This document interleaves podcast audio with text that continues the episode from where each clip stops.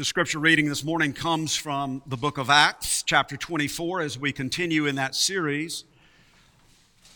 Last Sunday, Scott preached from the previous chapter, and that is the account of Paul's arrest in Jerusalem, at which then a conspiracy came together to have him killed, and so Paul was spirited away secretly to the city of Caesarea to be held in protective custody. And that's where we are this morning in Acts 24. Let us ask the Lord to bless the reading and hearing of His Word. Our sovereign, holy, good, and gracious Lord, we thank you for the power of your Word and for the power of your Spirit. And we ask you now, in the name of the Lord Jesus, to send forth the Spirit of power, the Spirit of truth, the Spirit of life, to attend the preaching of your holy word. Open our minds, open our hearts, grant us grace to believe in you, the true and living God, and in Jesus Christ, whom you have sent. To the glory of your name, O Father, Son, and Holy Spirit, one God forever. Amen. Let us attend to the reading and hearing of the Holy Word of God, Acts chapter 24. It is written, "And after 5 days, that is, after Paul had been in Caesarea 5 days, the high priest Ananias came down from Jerusalem with some elders and a spokesman, one Tertullus. They laid before the governor, the Roman governor, their case against Paul. And when he had been summoned, Tertullus began to accuse Paul, saying to the governor, 'Since through you we enjoy much peace, and since by your foresight, most excellent Felix, reforms are being made for this nation in every way and everywhere, we accept this with all gratitude. But to detain you no further, I beg your kindness to hear us briefly. For we have found this man a plague, one who stirs up riots among all the Jews throughout the world and is a ringleader of the sect of the Nazarenes. He even tried to profane the temple, but we seized him. By examining him yourself, you will be able to find out from him about everything of which we accuse him.' The Jews," that is the Jewish leaders there, "also joined in the charge, affirming that all these things were so. And when the governor, Felix, had nodded to Paul to speak, Paul replied, 'Knowing that for many years you have been a judge over this nation, I cheerfully make my defense. You can verify that it is not more than 12 days since I went up to worship in Jerusalem, and they did not find me disputing with anyone or stirring up a crowd, either in the temple or in the synagogues or in the city. Neither can they prove to you what they now bring up against me. But this I confess to you, that according to the way, which they call a sect, I worship the God of our fathers, believing everything laid down by the law and written in the prophets, having a hope in God, which these men themselves accept, that there will be a resurrection of both the just and the unjust. So I always take pains to have a clear conscience toward both God and man. Now, after several years, I came to bring alms to my nation and to present offerings. While I was doing this, they found me purified in the temple without any crowd or tumult. But some Jews from Asia," that is Ephesus, they ought to be here before you and to make an accusation, should they have anything against me. Or else let these men themselves say what wrongdoing they found when I stood before the council, other than this one thing that I cried out while standing among them. It is with respect to the resurrection of the dead that I am on trial before you this day. But Felix, having a rather accurate knowledge of the way, put them off, saying, When Lysias the tribune comes down, I will decide your case. Then he gave orders to the centurion that Paul should be kept in custody, but have some liberty, and that none of his friends should be prevented from attending to his needs. After some days, Felix came with his wife Drusilla, who was Jewish, and he sent for Paul and heard him speak about faith in Christ Jesus. And as he reasoned about righteousness and self-control and the coming judgment, Felix was alarmed and said, Go away for the present. When I get an opportunity, I will summon you. At the same time, Felix hoped that money would be given him by Paul. So Felix sent for Paul often and conversed with him. When 2 years had elapsed, Felix was succeeded by Porcius Festus, and desiring to do the Jews a favor, Felix left Paul in prison. Thus ends the reading of this God's holy, inspired, infallible, inerrant word, and to his name be all glory. Amen. Today in Acts 24, we have the account of Paul's trial before Felix, the Roman governor of Judea. Luke tells us that the Jewish high priest, Ananias, came from Jerusalem to Caesarea with some elders and a spokesman, that is, a prosecuting attorney, really, named Tertullus. Now, this Tertullus was quite eloquent. He was a courtroom show-off. His opening statement to the governor Felix is dripping with flattery, bogus flattery intended to win the favor of Governor Felix. Since through you we Jews enjoy much peace, and since by your foresight, most excellent Felix, reforms are being made for this nation, the Jewish nation, in every way and in everywhere, we accept this with all gratitude. Well, that was all a bunch of bunk. The Jews hated Felix. He was a brutal and cruel and immoral and shameless ruler. In fact, Felix was so bad that the Jewish people made so many complaints against him to Caesar that ultimately Felix was removed from his governorship. But you see the point now. In order to prosecute their case against Paul, these Jewish leaders were willing to do whatever they had to do, ingratiating themselves to a corrupt politician by way of obsequious hypocrisy. Then Tertullus set forth the charges against Paul. We have found this man to be a plague, a pestilence. He stirs up riots among all the Jews throughout the world. This was a charge of political insurrection, basically. They wanted Felix to think of Paul as a revolutionary threat to the peace of the Roman Empire. Tertullus then stated that Paul was a ringleader of the sect of the Nazarenes, a slur against the Christian movement.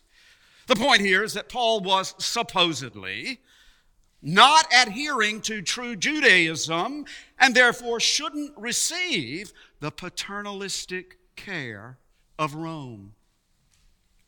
Tertullus gave one false example of this, which we read about earlier in Acts, that Paul even tried to profane the temple. Now, that was the false accusation that they levied against him in Jerusalem because they had seen Trophimus the Ephesian, a Gentile, with Paul, and wrongly said that Paul had taken this Gentile man with him into the temple.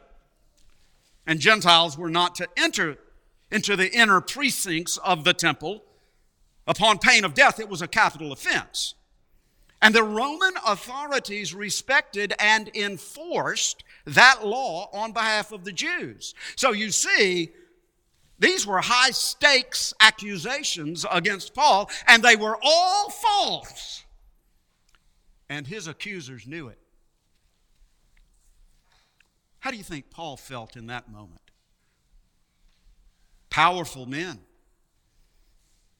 who had a lot of sway with the Roman governor, spewing out false accusations. How would you like to be in Paul's sandals? How would you feel about that? Well, okay, here we are. In the United States of America in the 21st century.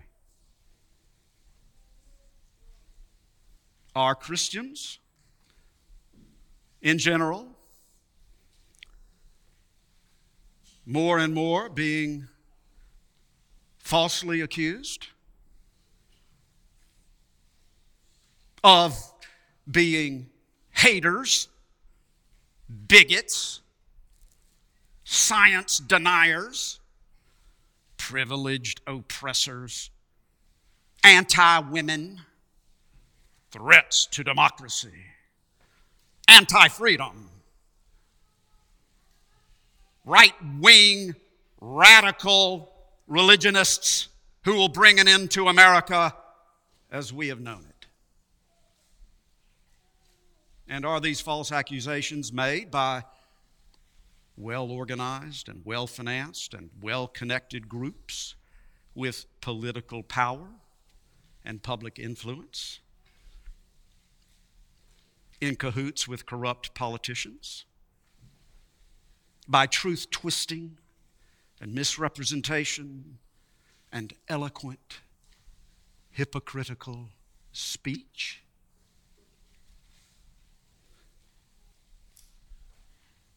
Well, I make this connection and application not to discourage you. No, not to discourage you. Not to discourage you in the least. Absolutely not to whine about the current cultural climate. No whining. And certainly not to give you an excuse either to get red in the face angry or to throw a pity party of defeatist despair. Very unchristian. I just want you to see that Paul's story is our story. The Lord Jesus had Paul right where he wanted him. And he's got us right where he wants us. And remember, it was the Lord Jesus himself who said, listen, behold, I am sending you out as sheep in the midst of wolves. So be wise as serpents and innocent as doves. Beware of men, for they will deliver you over to courts and flog you in their synagogues, and you will be dragged before governors and kings for my sake, to bear witness before them and the Gentiles. When they deliver you over, do not be anxious how you are to speak or what you are to say, for what you are to say will be given you in that hour. For it is not you who speak, but the Spirit of your Father speaking through you. Now that saying of Jesus, that prophecy of Jesus, is recorded in Matthew, Mark, and Luke. It was addressed to the apostles in the first century concerning what they would experience in the first century, especially as the decades after Jesus' death and resurrection passed, those decades through the 30s, the 40s, the 50s as they passed, and the end of the Old Covenant era with the destruction of the temple in AD 70 drew nearer and nearer. Well, you see in Acts 24, we have the Apostle Paul testifying before the Gentile governor in about 58 AD. So things were happening just as Jesus said they would. But the general principle remains relevant and applicable for us today in the 21st century. We now live, I think, in a way that we never have before. Our children are growing up. Parents, you know this, don't you? This is a different America today in which you're raising your children.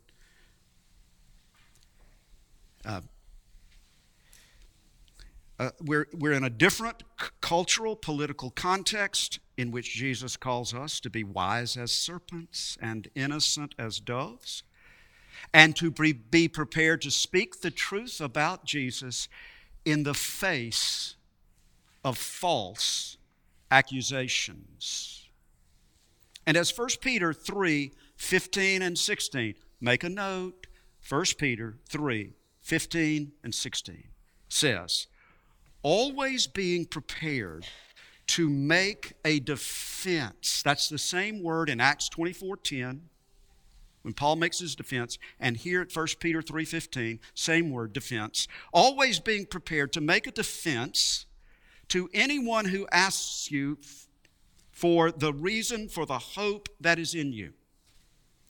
Yet do it with gentleness and respect, having a good conscience, so that when you are slandered, those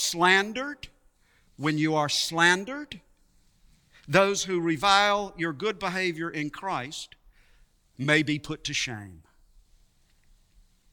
So now, let's see how the Apostle Paul did just that, making his defense with gentleness and respect, having a good conscience, so that those who reviled his good behavior in Christ were, in fact, put to shame. After Tertullus concluded his false accusations and the governor Felix had nodded to Paul to speak, Paul said respectfully to the governor, but without a hint of servile flattery,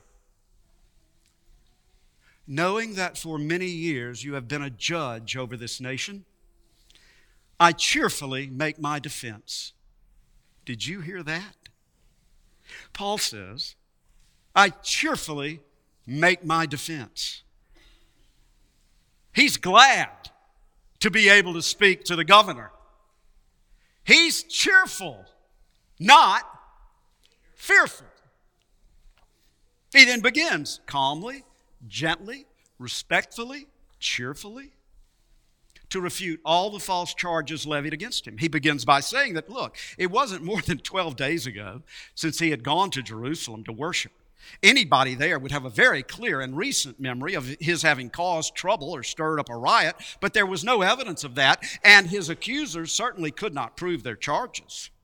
And then, as for Paul being a troublemaker among the Jews or the leader of a sect, he said that according to the way, that is, according to his faith in Jesus, according to the faith of the Jewish people who were following Jesus, the way, I worship the God of our fathers, believing everything laid down by the law and written in the prophets.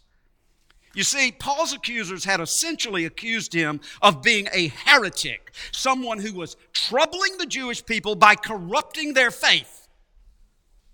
And so Paul was happy to respond to that. No, I am a faithful Jew.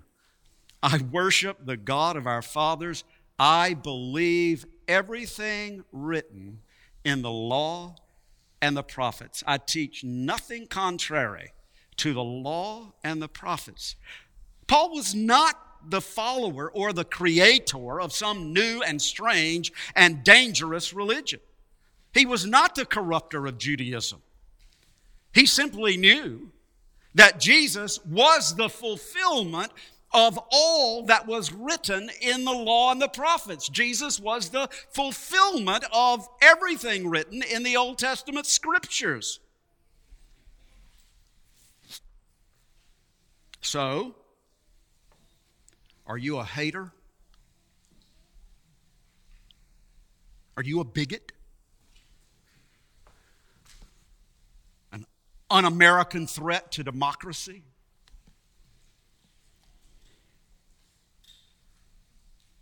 I cheerfully make my defense.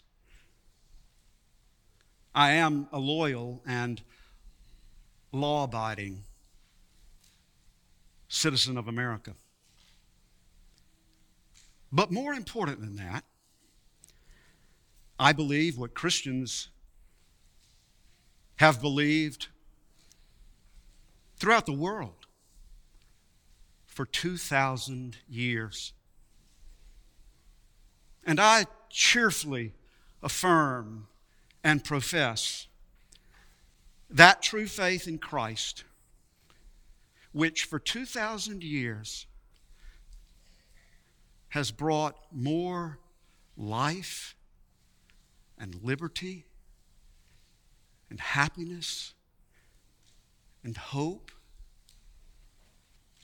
and truth and justice and peace and civil stability and tolerance in society and health and healing and compassion and mercy and prosperity and human dignity into this sad and broken world more than any philosophy or ideology or political power ever has in the history of the world. I cheerfully tell you that I believe in Jesus Christ, who was crucified and raised from the dead to give life and life abundant to everyone who believes in him.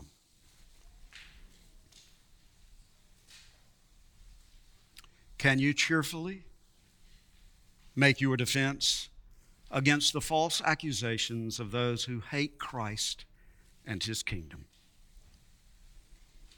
Well, Paul then went on to say that he has the same hope that his accusers had, namely that there will be a resurrection of both the just and the unjust. And he added, "So I always take pains to have a clear conscience toward both God and man." Now, I think that we can hear both a sincere testimony in these words and also at the same time a calm and gentle but very powerful rebuke of his accusers. Paul was reminding his accusers that they too professed to believe in the resurrection of the just and the unjust, and that all will be judged by God, and therefore, just as he had a clear conscience toward both God and man, they should make sure that they did too. But how could men who were propagating false accusations have a clear conscience? Brothers and sisters, it is imperative that we too have a clear conscience toward God and man as we profess faith in Jesus Christ today. As Paul later wrote to the Romans, "Give thought to do what is honorable in the sight of all." Think about acting in a respectable, honorable way in public. If possible, so far as it depends on you, live peaceably with all. And as 1 Peter 2:12 says, keep your conduct among the Gentiles, that is unbelievers, keep your conduct honorable, so that when they speak against you as evildoers, they may see your good deeds and glorify God on the day of visitation. That is, on the day of judgment, God will be glorified and you will be vindicated even by the evildoers who falsely accused you. And Paul continued by simply stating the facts that he had come to Jerusalem to bring alms to my nation. Now note right here that Paul still regarded the Christian believers in Jerusalem as Jews, part of the Jewish nation. Not a runaway rogue sect. And to present offerings. He stated further that he was purified. That is, after he had had contact with Gentiles, he observed the Jewish purification rites before he went into the temple. In other words, he had done everything required by Jewish law. And further, that the Jews from Ephesus, who had made their false accusations against Paul in Jerusalem, should have appeared there in Caesarea that day to make their accusations before Felix, because it was illegal to make accusations against a Roman citizen if you were not there in person. And therefore, their accusations should be dismissed. And here's the deal. In other words, Paul was appealing to Roman civil law as part of his defense. Law which he knew had been established by God for his defense. This is an important point for us. We remember how both Paul and Peter in their letters instructed Christians, us, to submit to the governing civil authorities because those authorities are established by God. Civil government is an institution ordained of God for peace and stability in society in general, to punish evildoers, and to reward the law abiding. The letters of Paul and Peter also instruct Christians, us, to live quiet and peaceable lives, not to be troublemakers, and to give honor to whom honor is due. We should never give the civil authorities any reason to have a case against us according to the civil law. We should be the best of all citizens. And in that case, the civil government, if it is acting rightly, will serve to protect us. And this was Paul's point right there in Caesarea. That is the God-ordained purpose of civil government. But that assumes that the civil government is acting in a rightful and just way. And as we've said before, there is a limit. If the government commands us to do something sinful, we must obey God rather than men. If the civil government prohibits us from doing what God commands, we must obey God rather than men.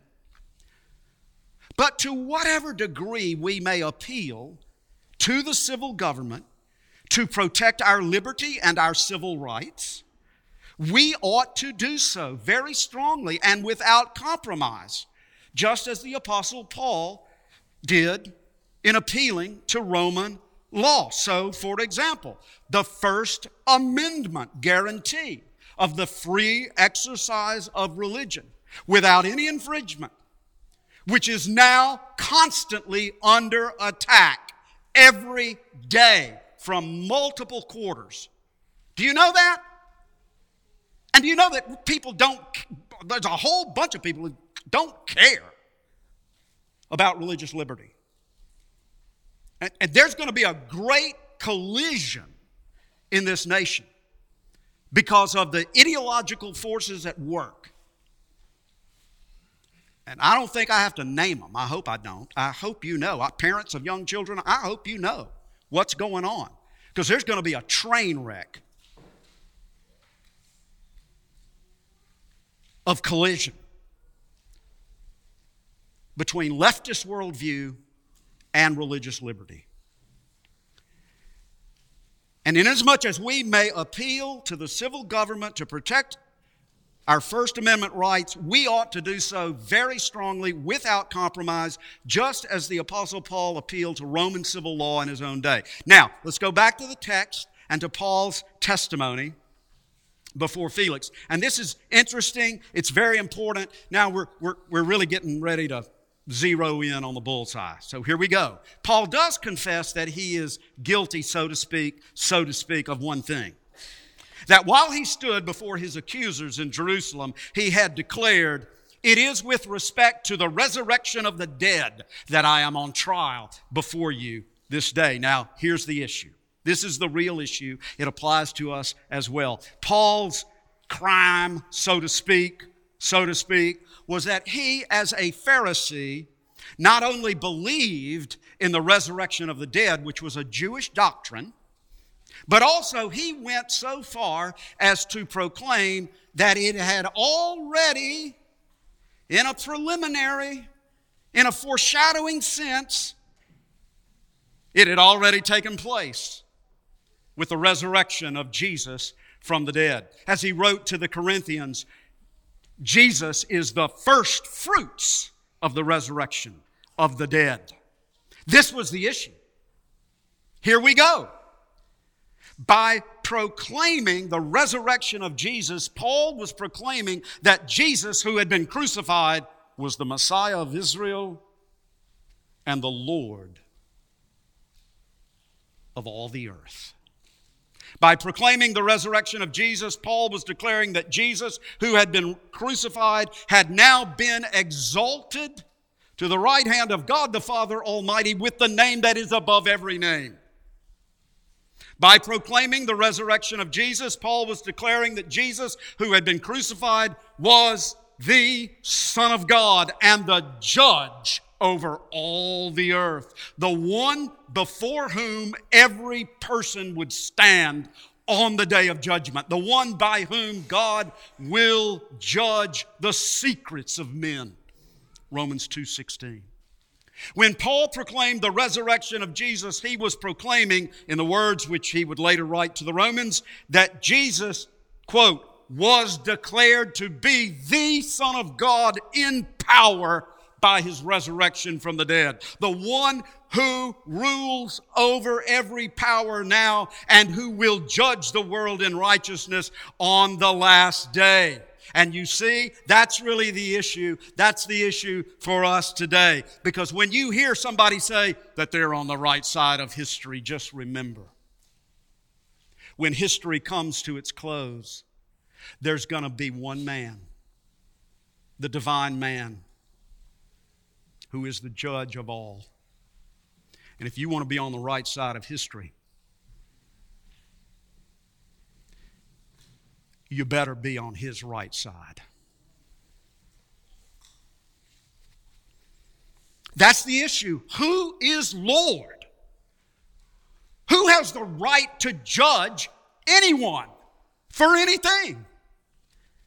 Who is the Lord over all the earth and every aspect of life on earth? Who is the Lord of my body? Who is the Lord of my sexuality? Who is the Lord of my money? Who is the Lord of my family? You see, the issue isn't really, and let's get this. Just hang in here with me. The issue isn't really traditional morality versus contemporary immorality. That's not really the issue. You know, one opinion against the other. And it's certainly not about one political party versus another political party. It's really not about one political, social, cultural position versus the opposite one. It's not really about us against them or them against us. Not really. The question is, who is Lord over all? Who is the judge of all? Who has the rightful authority over all? That's the question. Who is Jesus? That is really the question that put Paul on trial, and it ought to be the question that puts us on trial in our everyday life. Now, maybe that's a question that you haven't really resolved in the depths of your inner being and your heart of hearts. Who is Jesus? Have you come to terms with Jesus, Christ, crucified, risen from the dead, exalted to the right hand of God the Father Almighty? Have you bowed the knee to him in the entirety of your life? And have you happily, gratefully, cheerfully submitted yourself to his absolute lordship over every aspect of your life? Do you live for him because he is your life? And do you long for his appearing when he comes on the last day? Because when he comes as judge of all the earth, he will come as your beloved Savior, who bore the judgment you deserve as he died upon the cross. That's the question.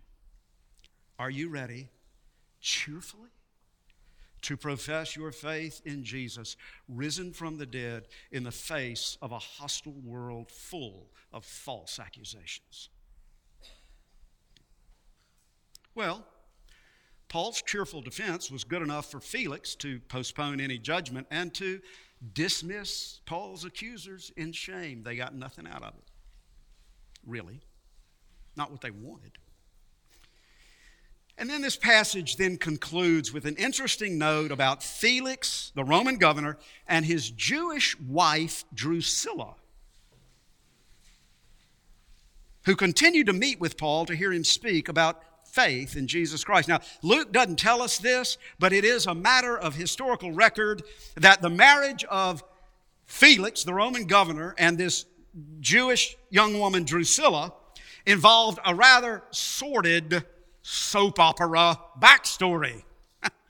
We're not going to go into that. But Luke does tell us that Paul, here's the point, Paul was not afraid to speak the truth to them about righteousness and self-control and the coming judgment. He wasn't afraid to speak to the truth to the governor, who could let him go or keep him in prison. About righteousness, that is, being right with God in accordance with God's standards, and self-control, living under the lordship of Jesus Christ in view of the coming judgment. Things which proud and powerful and unrighteous and immoral people need to hear if they are going to be saved. That includes you and me.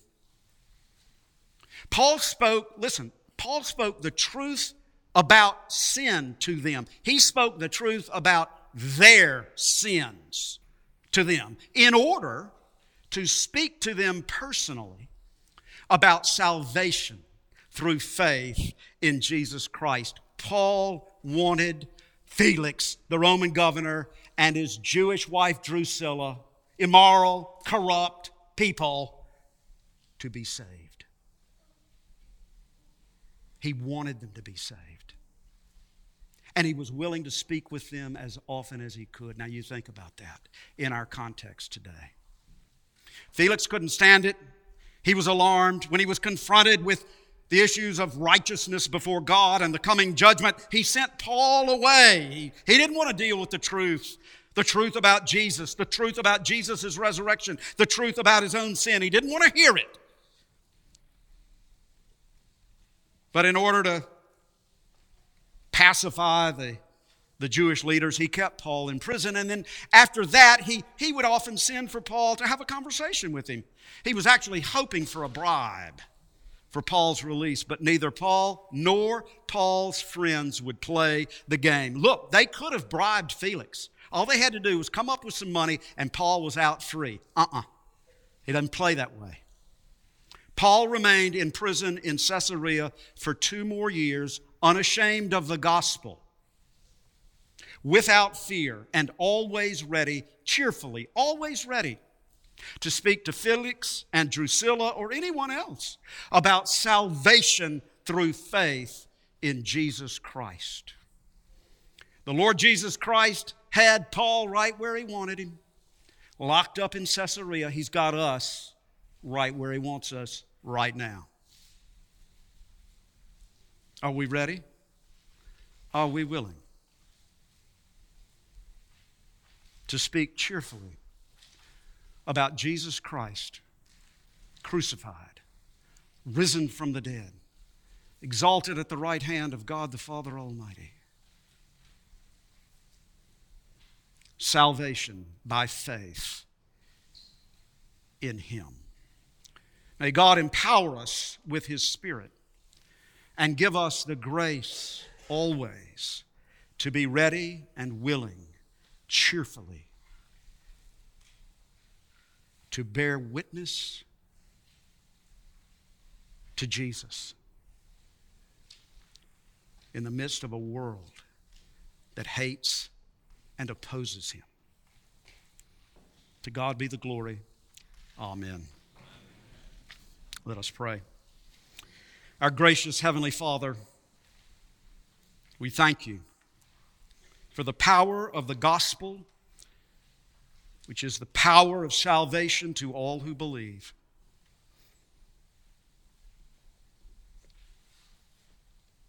We pray that You would increase our faith, help our unbelief,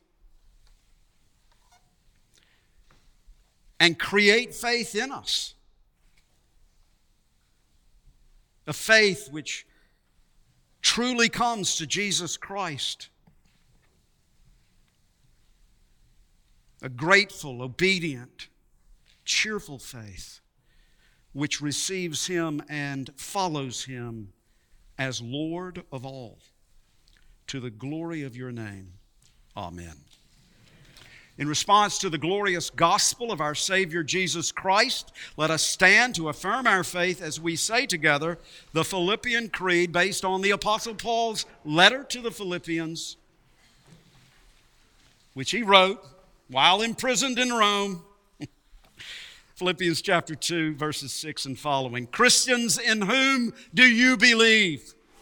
We believe in Christ Jesus, who though He was in the form of God, did not count equality with God a thing to be grasped, but made Himself nothing, taking the form of a servant, being born in the likeness of men.